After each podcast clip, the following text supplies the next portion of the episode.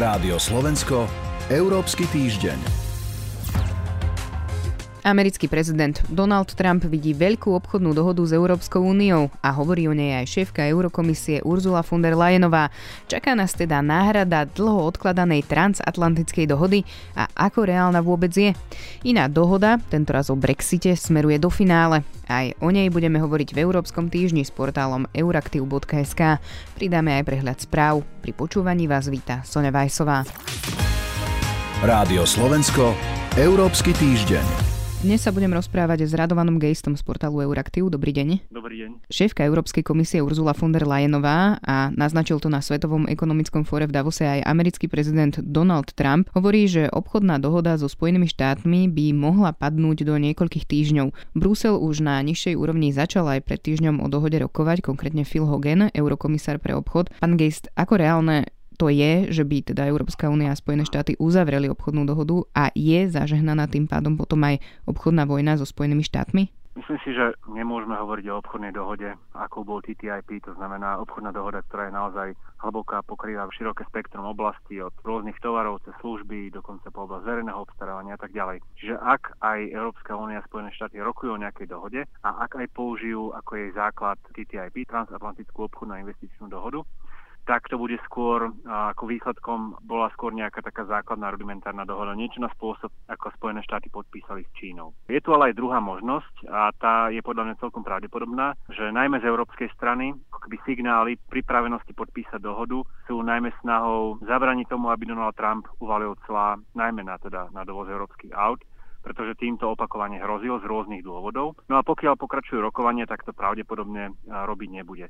No a potom zase na strane Donalda Trumpa budiť dojem, že tlačí na Európanov, že robí niečo s deficitom, ktorý Spojené štáty majú v obchode s Európou, mu samozrejme pomáha v predvolebnom boji, pretože tento rok budú prezidentské voľby a Donald Trump chce skorovať všade body. To ale zároveň znamená, že nie je úplne vylúčený obchodný konflikt. Celkom dobre sa môže zopakovať to, čo sa stalo s Čínou, a to je, že Donald Trump de facto vyvolal s vami obchodný konflikt, potom si s Číňanmi sadol za jeden stôl, potom podpísal dohodu, ktorá možno až tak veľa nevyriešila, ale minimálne ukončila ten obchodný konflikt a Donald Trump to vyhlásil za svoje politické víťazstvo a tým pádom mohol zbierať body. Vy ste spomenuli ešte na úvod e, tú dohodu, tzv. TTIP, transatlantickú dohodu so Spojenými štátmi. Tu dlho blokovalo aj to, že Európska únia sa nechcela vzdať niektorých regulačných bariér. Komisár Európskej únie pre obchod Phil Hogan naznačil, že Európska únia bude ochotná pri týchto rokovaniach otvoriť niektoré tie regulácie. Dalo by sa povedať možno, že čoho by sa bol ochotný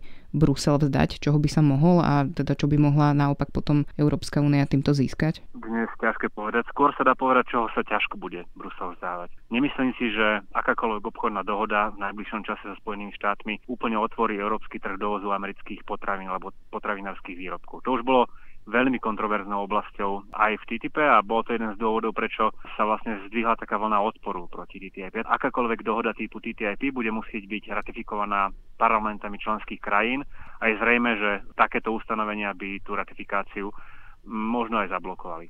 Čiže nebude to polnohospodárstvo. Nemyslím si, že súčasťou nejakej budúcej dohody v najbližšom čase bude otváranie sektoru verejného obstarávania pre, pre vonkajšie firmy vo všetkých oblastiach. Ak sa o nejakej dohode bude hovoriť, bude to skôr dohoda obmedzená na základné tovary, ktoré sú pre obe strany maximálne dôležité. Zo strany Európy sú to samozrejme auta, automobily, možno nejaké typy luxusnejších potravinových výrobkov, zo strany Spojených štátov dnes prevláda najmä snaha predávať do Európy skvapalnený zemný plyn, pretože pre Spojené štáty to nie je iba otázka ekonomická, to je samozrejme dôležité, ale to je otázka strategická.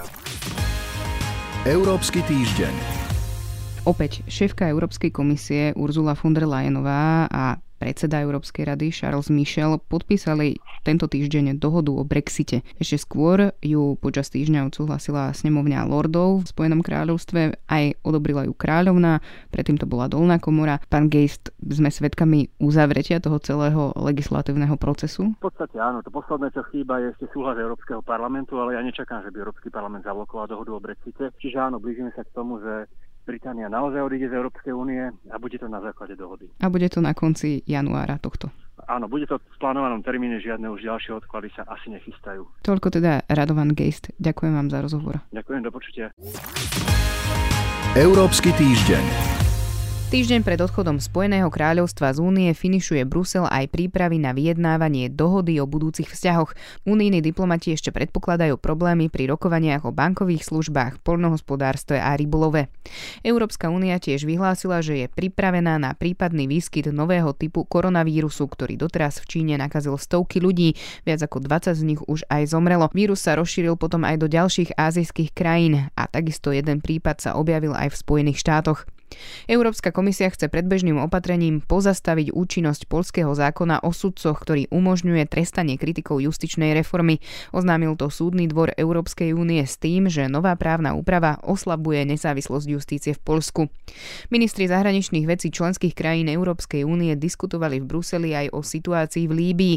Shodli sa, že konferencia v Berlíne, ktorá bola ešte minulý týždeň, znamená malý krok vpred k ukončeniu konfliktu. Európska únia má ambíciu podieľať sa na mierovom procese v tejto krajine. Toľko relácia Európsky týždeň. Pripravili ju portál Euraktiv a Sonja Vajsová. Európsky týždeň.